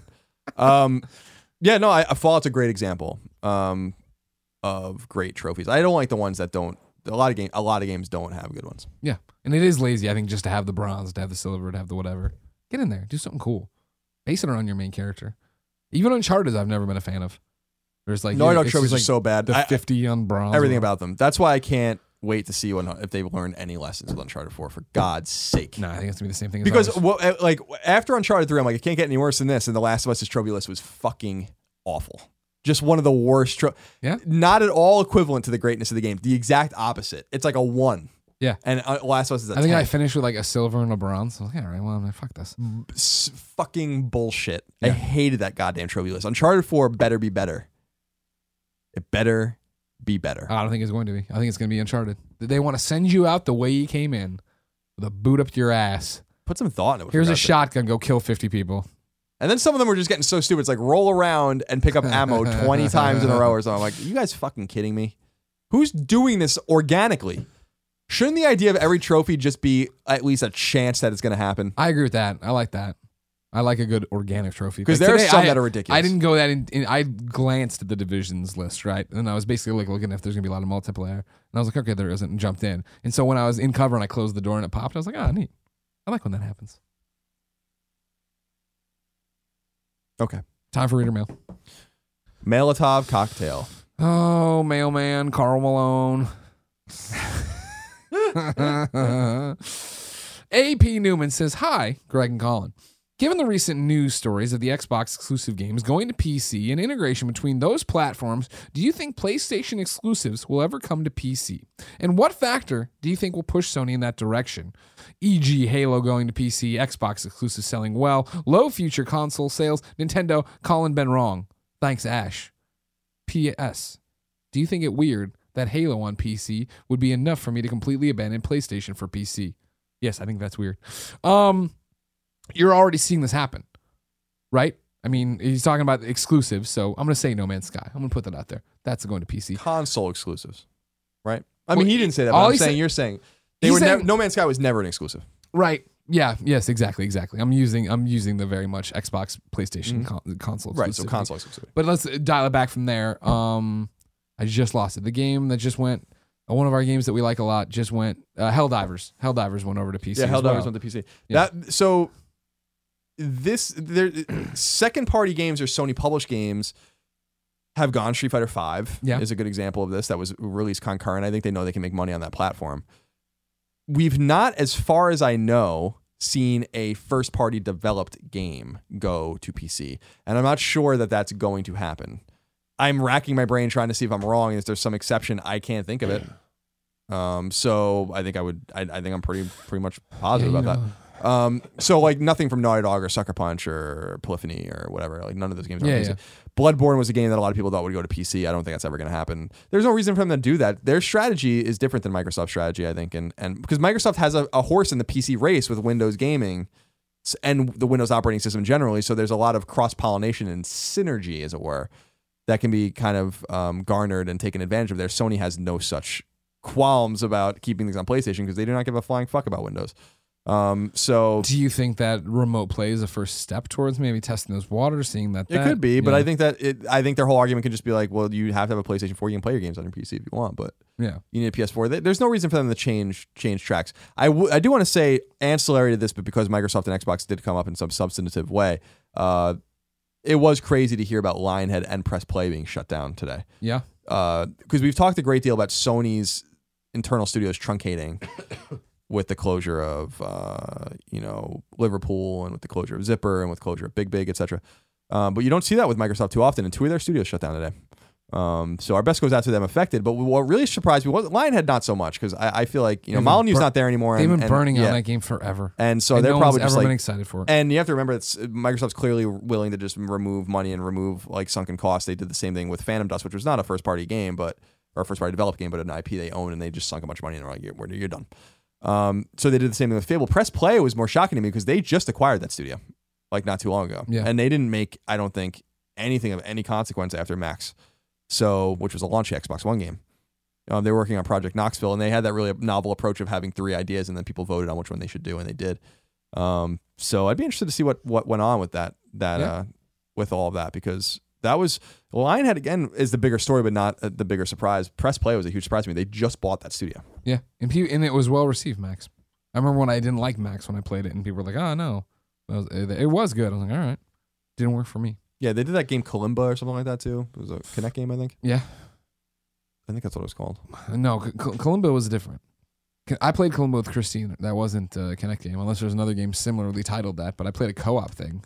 Maybe that's what it was. That's Yeah. their game though. I think. I'll look. Okay. Oh, here while you look, I'm gonna I'm gonna blow my nose and get more water.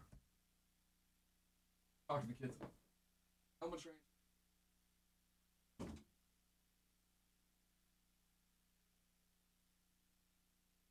Yeah, Kalimba came out Xbox One December 17, 2014, and then Windows April 22nd, 2015. Puzzle platformer. Press Play was the developer.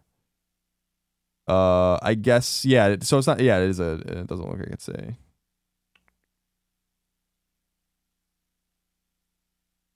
Yeah, so they acquired the studio in 2012 and they shut it down less than four years later.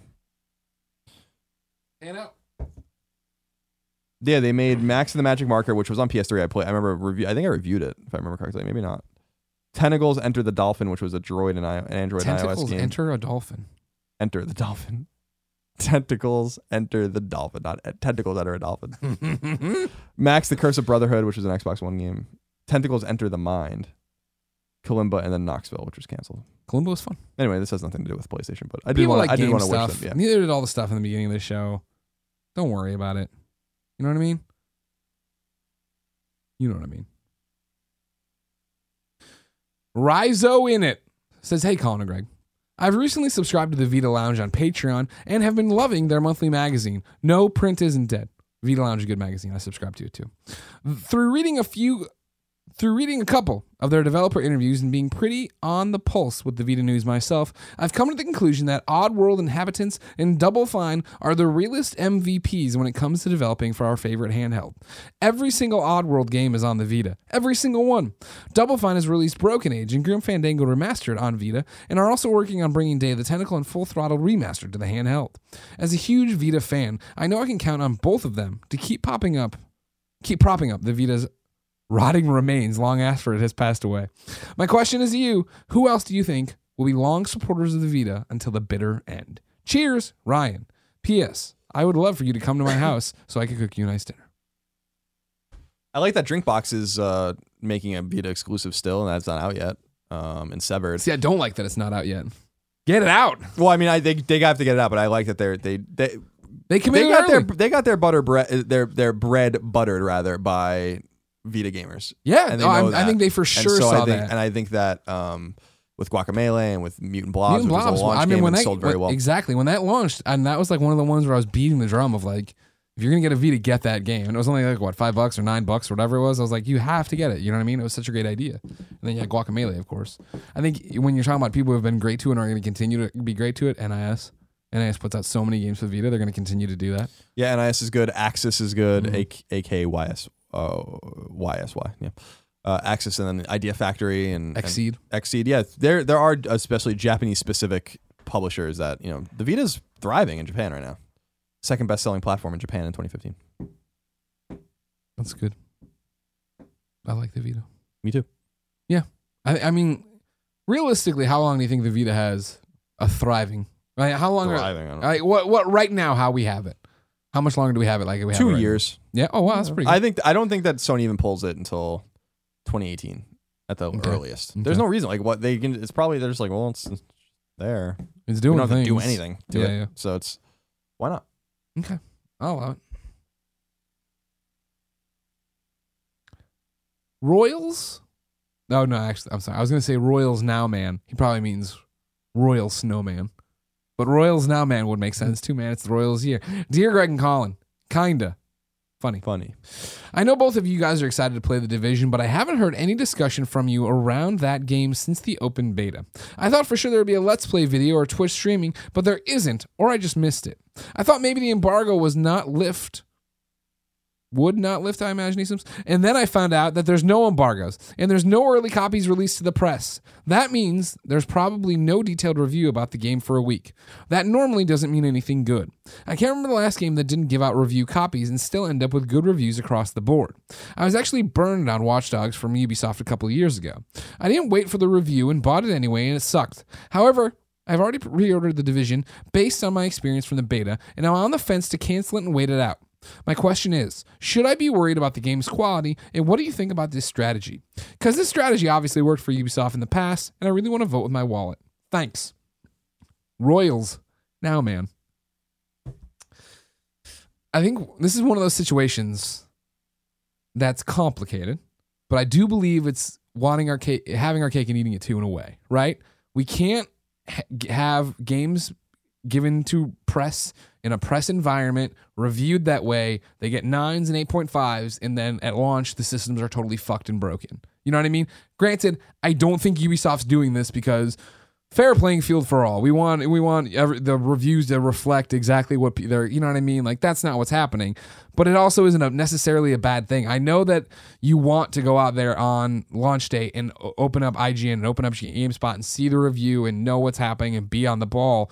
But it, this isn't a bad thing. I like I always found it mind-boggling when people got mad at us for doing reviews in progress for a game. Right? You get a game, you put up the I've played the single player or whatever. I'm gonna but multiplayer this, or it's an online only game, and I'm not gonna be you know, blah, blah, blah. and people would be so mad that there wasn't a review score.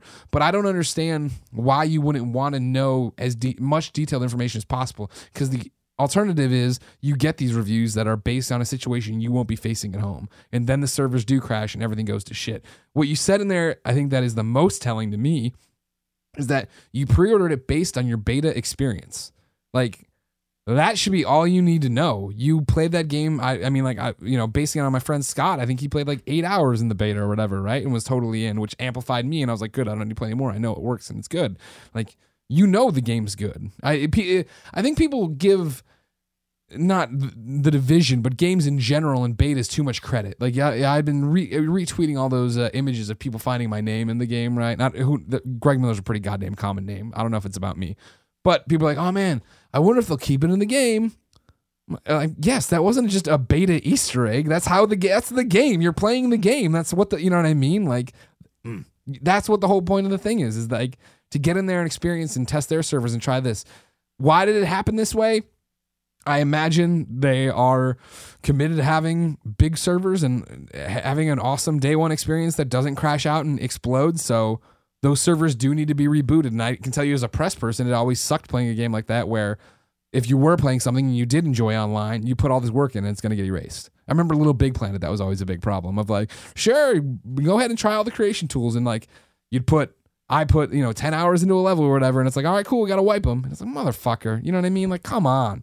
And so I don't know how much of that is. I don't know how I I based on I've heard, you know, like our friends, like Sean Pitts, one of the best friends. I remember him tweeting about the experience of the beta actually had him leaning towards canceling his pre-order, right? I'm sure he wasn't alone. I'm sure there's people who had negative thoughts, and I wouldn't be surprised if Ubisoft looked at that and was like, well, fuck it. You know, I mean, maybe early reviews don't do us any favors because they're no. Regardless, any game you put out is going to have people who don't like it. And, but I don't know if this is a different one because of the fact that it is a game that even though you don't have to play it online, apparently, like in my world, right? Like I ran into the checkpoint Charlie or whatever, and ran in like the place is filled like a lobby, like an MMO lobby with people in there that are doing the same thing, and that's part of the game. The fact that you are this division, you feel that. I'm not sure what what their motivations were. We'd have to ask them and know, and even then you get a PR answer. But I don't think it's a bad thing. It can be. We always talk about this, right? But we always talk about it when we talk about it. We talk about something six years ago of like we've requested copies of the game and we haven't gotten them, so that we're gonna have to go buy it at the store. That's a bad sign, right? The thing with Ubisoft and, and especially this game is, you know, it's Monday. The servers went live at 5 a.m. and copies were delivered to my door at 8. You know what I mean? They're not trying to hide this game. I think they're just trying to get all the ducks in a row. They're clearly not trying to hide it because there was a beta too, Yeah. and it wasn't closed and it wasn't done by QA or they didn't pay a firm to do it for them. They they they released it into the open, which is a cheaper way and an easier way for them to do it, but also a risky way. You. My assumption is is there's multiple things about the division. A that they probably want to have the populated servers because that's going to be important to the game. Um, not only that the game functions, but to prove that the game functions to kind of allay fears of people. And also, I think this goes back to the point I was making at E3 that maybe they're they're just being like it's just it's not five years ago. Like our, our day one reviews are just not that important anymore. Like Yeah.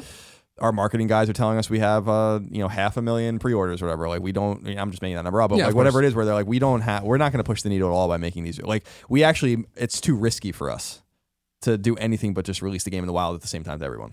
And uh, I'm, you know, Ubisoft's a very, very uh, smart company with a lot of people working there that that that concentrate on very specific minutia. And and I'm sure that they looked at their numbers and the division's been burning a long time. And they're like, let's just do it this way.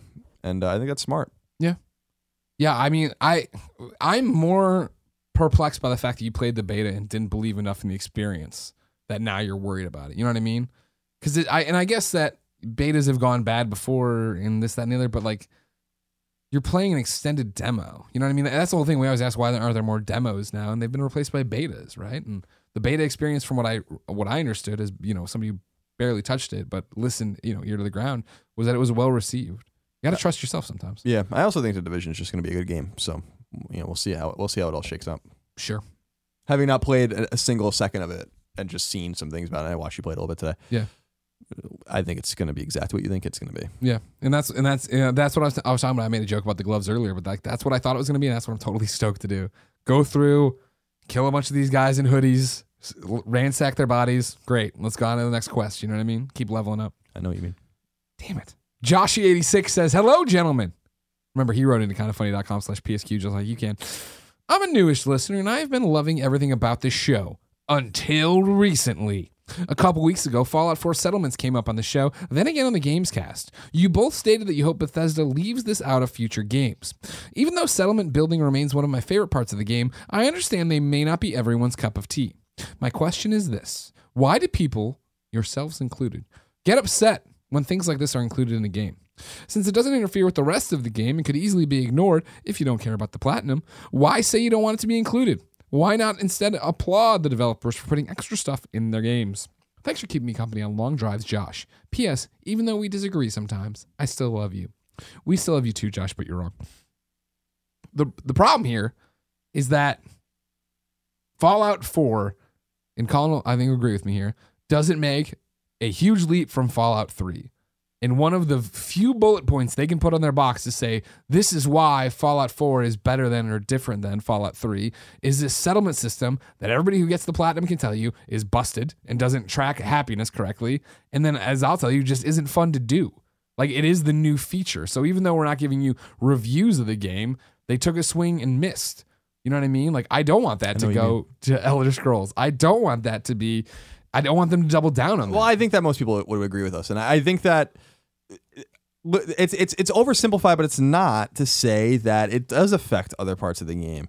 game Resources. development game development is about money and resources right so if there's a pie chart of little slivers of investments that bethesda made into the game and these guys are writing it and these guys are coding it and then they had to take a few people probably and be like you guys are going to make this work and those guys could have been done to made pathfinding work better for your fucking followers or they could have you know done all sorts of different things to make the game run better in other ways but so like there is an opportunity cost with everything that's in a game and any game developer would tell you that Yeah. so you have to like let some things go and that's not something they did let go and they like it and they, they did show it off when the game was revealed and they're proud of it i'm sure and i'm sure that some people play it but and clearly they're seeing they must be getting feedback that people are playing it because they're investing some DLC and, and, you know some ideas into it, and I, I think that they I probably still have- I still think that the tracks might have been laid for that. You know Maybe, I mean? but they could. They also had time to back out. They had. They had. I mean, the game came out in November. They didn't really announce it till February. They had four months to look at metrics and be like, "Well, we don't have to do this, or we shouldn't do this."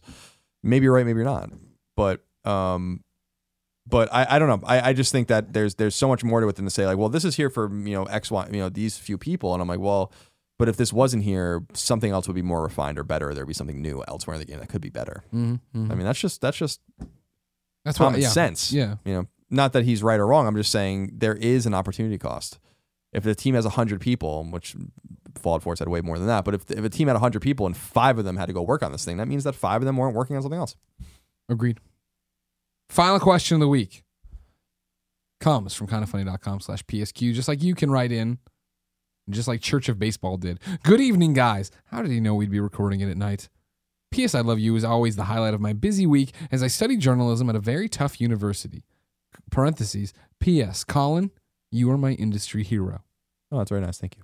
I've been obsessed with the first parties in the upcoming E3, and I came to a realization. Scott Rohde said that Sucker Punch is still in the beginning stages of their new game. This makes me wonder do you think we'll see them at E3? Colin, No. why? Too early. I, I think that they're, if anything, we're straying towards later releases, like announcing things closer to release. And I'm not entirely positive they've settled on their new project. Like, Uh, Shuhei's played it, he said at E E3. Yeah, he played a prototype. Like I, I, I know. we don't know if it's being green, greenlit. We don't know if they have other ideas. We have no. uh, Sucker Punch has earned space and time to figure things out, and I, I'm sure that by now they've probably figured it out. But because you know, you know, the burn rate of a studio that big working on nothing for a long time is Yeah. a lot, millions of dollars. But um, yeah, I don't. I, I think it's too soon. I think this. I think this E3. It's obvious. You're gonna see Bend. I don't know. I say that every year. Uh, I think. I think, every uh, show. But I think Santa Monica um, will probably Ah. be there. Um, I think that'll probably be the big reveal. So um, for the first party, and probably something from a second party studio as well. So like an Order 1886 style PlayStation 4 exclusive. Sure. I wouldn't count on seeing Sucker Punch now. Yeah, I, I'm with you. I think that even though we make the joke that Shuhei's played it or whatever, I think that even that he, it's what you said. He's playing a prototype. Like there's, I don't think that they're far enough along to come out and be like, here's the game and it comes out this fall. No, and so if they're not going to say that, then why even tease it? You know what I mean? Now, granted, you can look at Horizon. They te- they announce Horizon, do Horizon, comes out the next year. But even then, are we that close? It's what you're saying. You know what I mean? That it takes long to make these games. Time is spent. You need to let these ideas marinate right before you put them out. And do they needed Horizon. I don't think that Horizon. I don't know that they intended on announcing Horizon that early. I think that they looked at their catalog. We got we got to announce something. You think so? Yeah, because th- what else is? I mean, there's Uncharted Sure. that we already knew about. Yeah. Uh, there was the Last Guardian, which like no one believes is even real still. Um, you're not left with much else. I mean, you have Dreams, but that's not gonna make a huge impact. I still don't Mm, know what that mm. game is. I know people are mad at me for You'll that. find out it's at GDC. um, so I think that Horizon was one of those games where I'm like, we like we gotta say something. It looked good. and you though. guys are. It, did. looked It, did. It wasn't running great, but it, it but it, but it, it was far enough along where they were like, well, make a vertical slice and let's just Yeah, do yeah. this. And and the vertical slice, by the way, was identical between E3 and Gamescom, or E3 and PSX. So um, I think you're see. I think you're gonna see more of that. I mean, that was always. Oh yeah, the, that's gonna be huge. the buck the bucking of the trend of the. And we're not gonna make a million demos. We're gonna make you one demo. We're gonna work on this goddamn game. I'm really hoping that game hits this fall. I, I think that it has to. It has to. It has to come out this fall. Okay, I think it will. I think it will too. I think it has a chance to slip, but I don't think it will. Yeah, I think As I I, think that they can't go another fall without a big game. And unless some- something they haven't announced yet is going to be at the big game this fall, which I, I don't know why they would do that. PlayStation VR, man. Yeah, uh, but you need a PS4 game. I know. I know. I know. I'm, that wasn't my real out. I'm just saying. That's what they tell you. Just like I'm going to tell you, it's time to talk about PS. I love this best friend XOXO, and to tell you It's sponsored by Loot Crate. Loot Crate is a monthly subscription box service for the epic geek and gamer items for pop culture gear. For less than $20 a month, you get four to eight items that include licensed gear, apparel, collectibles, unique one-of-a-kind items, and more. Make sure you head to lootcrate.com slash PS and enter the code PS to save $3 on any new subscription. Loot Crate is more than just a subscription service. It's an entire community of fans that share their experience and interact with each other around the unboxing of each month's crate. And they guarantee $40 or more in every crate, sometimes a lot more. Every month, there's a different theme, and all the items are curated around that theme. This month's theme is versus, celebrating some of the greatest me. rivalries in pop culture. Dark Knight versus Man of Steel, check. Alien versus Predator, of course. Daredevil versus Punisher, sure. Spock versus Mirror Universe, Spock. Stretch it a little bit. You might. You didn't even need to put that in there. You could have just had that, that, and that. Our exclusive items include something you can display, something you can wear, and something you can use. And don't forget our tea and loot pin. Remember, you have until the 19th at 9 p.m. Pacific to subscribe and receive that month's crate. And when the cutoff happens, Jackie T, that's it. It's over. So go to lootcrate.com slash PS and enter the code PS. Save $3 on your new subscription today. Hey guys, I love. I love Loot Crate. Hey, guys. Hey guys. A lot of exciting things are happening at Loot Crate. Uh, P.S. I love this best friend Sound nothing like XOXO. Jack at I all know it's the that. worst. He's gonna walk in one day and be like, "I don't sound like that." Uh, is where we read off one of you who needs PSN friends. You go to kindafunny.com slash forums. You go there. You click into the PS I love you board. You put in this thing. Is it forums or forum? You think they both go there? Kindafunny.com slash forum. Give me give me a search search there. Today's is Timothy Callahan. Timothy Callahan writes in and says, Yo, I am riding the hype train all the way to the division and would like some friends to join me on this adventure. This will be my first multiplayer game I'm going to invest time in. I've always been a fan of Tom Clancy, RIP, from the books to the games and even that Alec Baldwin movie. I've tried multiplayer games before like Titanfall and Destiny, but they did not tickle my fancy. Third person shooters are my jam and the setting set and the setting should have fun and interesting story threads that will keep my attention. My PSN name is Timothy underscore Callahan. T I M O T H Y underscore C A L L A H N. Thank you, Timothy Callahan. P.S. I love you, XOXO. It's forums plural. Forum 404. Kind of funny. Kind of funny. That's a good 404. Kind of funny.com slash forums. Go there. Post to be one of the P.S. I love you best friends, just like Timothy underscore Callahan did. Everybody who wants to play Division with it, hit up Timothy underscore Callahan. Colin, Yes. what is this week's forgotten PS game? Uh, I want to talk about a Vita game, and this is a weird one because it's it's a game you can play on a lot of platforms. But I want to give a shout out to Plants vs Zombies, which I feel like was like one of the first major time sinks ever on Vita for me. Okay. This was around the time it was not a launch game, but it was around the time when Unit 13 came out. Uh, so this was like a 2012 uh, Q1 2012 game. Um, Platinum Trophy, um, which was awesome. That was like I remember no, uh, I I got almost every trophy except for you have to like harvest the plants and all that kind. of It's like takes you have to like get the coins and buy shit. It takes fucking forever. Mm-mm. Um, I don't have time for that. Nobody got time for that. Except Andrew Goldfarb. Uh, but Plants vs Zombies on Vita is awesome, and I'm not sure how, it was really expensive when it came out. It was like forty bucks, I think. But I, I, I, I Really? yeah, like or thirty five bucks or something. It Wow. was really expensive. I mean, I remember, only- I remember getting it. I loved it. It was great. well, we got the codes for it, so we didn't know like sure. That makes Um, sense. We're on a golden parachute. We don't care. Uh, it's not a golden parachute. I'm just using my golden parachute every time I get a free game. Isn't that what it Uh, means? No. Uh, so when the Enron guys can't use their wait- golden parachutes, they didn't get PSN codes? I want a golden parachute out of this company. uh, but uh, yeah, so I think that it probably can't be that expensive anymore. I don't know though. You should look before You'd you be buy it, surprised. obviously. yeah. Uh, but I think it's a really capable or competent, I should say, port of that game. I think Sony Online Entertainment actually ported it, did the porting. I don't think PopCap did Sounds right. it. Um, and I liked it a lot. You can use touchscreen, you can use the the the, the face buttons, but uh, and the D-pad or the analog sticks. It's just it's. I love Plants vs Zombies. I think that's a really fantastic game, and I think they really fucked the second one up. So um, that first one though, That was the one with all the microtransactions. God, man, yeah, it pissed me off so bad. I was like, just let me fucking pay for it. Because you nickel and dime me like that, I'm not going to give you anything. And you didn't. No, X didn't give it to him either. no. Good pick. Time for my pick of the PSN's worst name of the week. You go to kindafunny.com slash forums, go to the PS I Love UXO board, and post your bad name. No more of this bullshit. You saw this guy in Rocket League who had a name that said Tubes Tied. I want your name. This one comes from a name that I'll read soon and you'll know who it is. Greetings and salutations. I think my story has to be one of the most awkward, worst PSN name stories of the week. I went into work one morning and was supposed to be a, a normal day. I was sitting at my desk when people when the people around me started talking games, as we usually do. Our boss came walking down the hall and overheard the conversation, and as it turns out, he was into gaming too.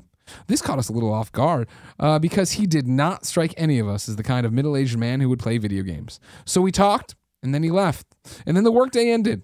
I went home and got on my PS4 with a couple of other buddies from work to play some Rainbow Six Siege. As the party was forming, someone I didn't recognize joined up. I asked, Who's the new guy? And my buddy told me it was our boss.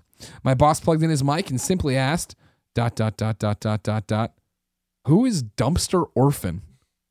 I am. I am Dumpster Orphan.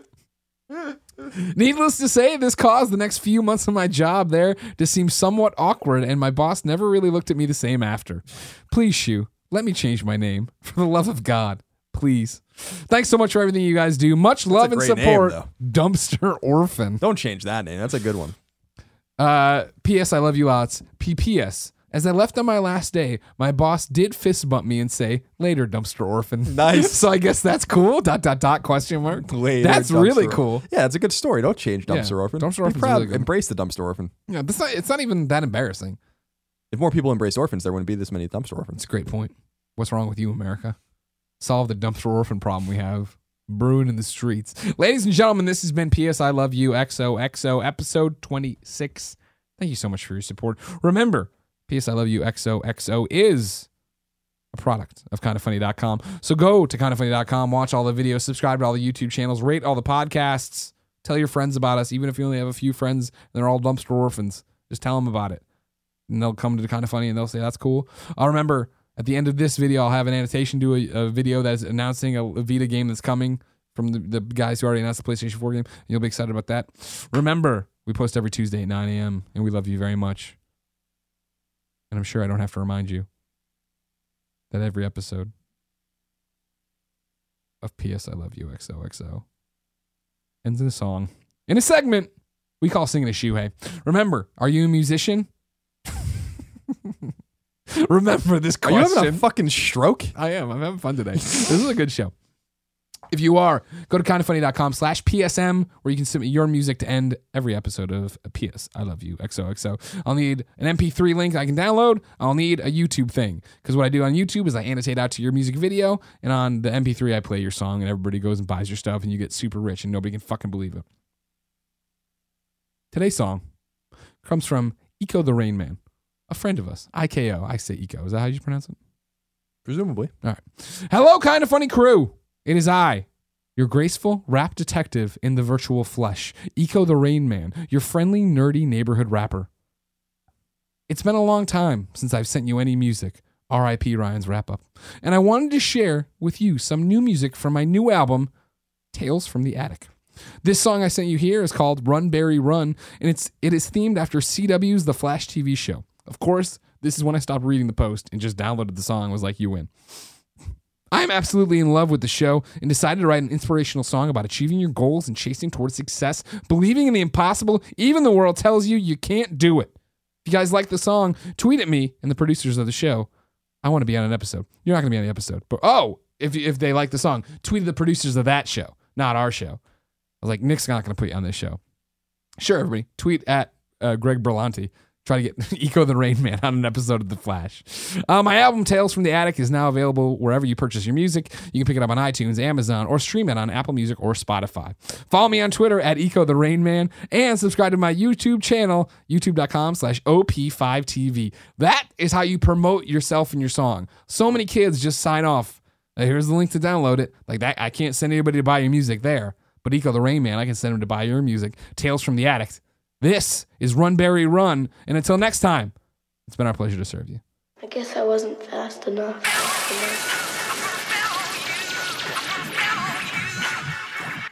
To understand what I'm about to tell you, you need to do something first. Something first.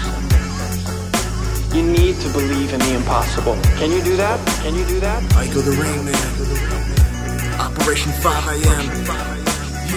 Always thought it wasn't fast enough. I used to be not so tough.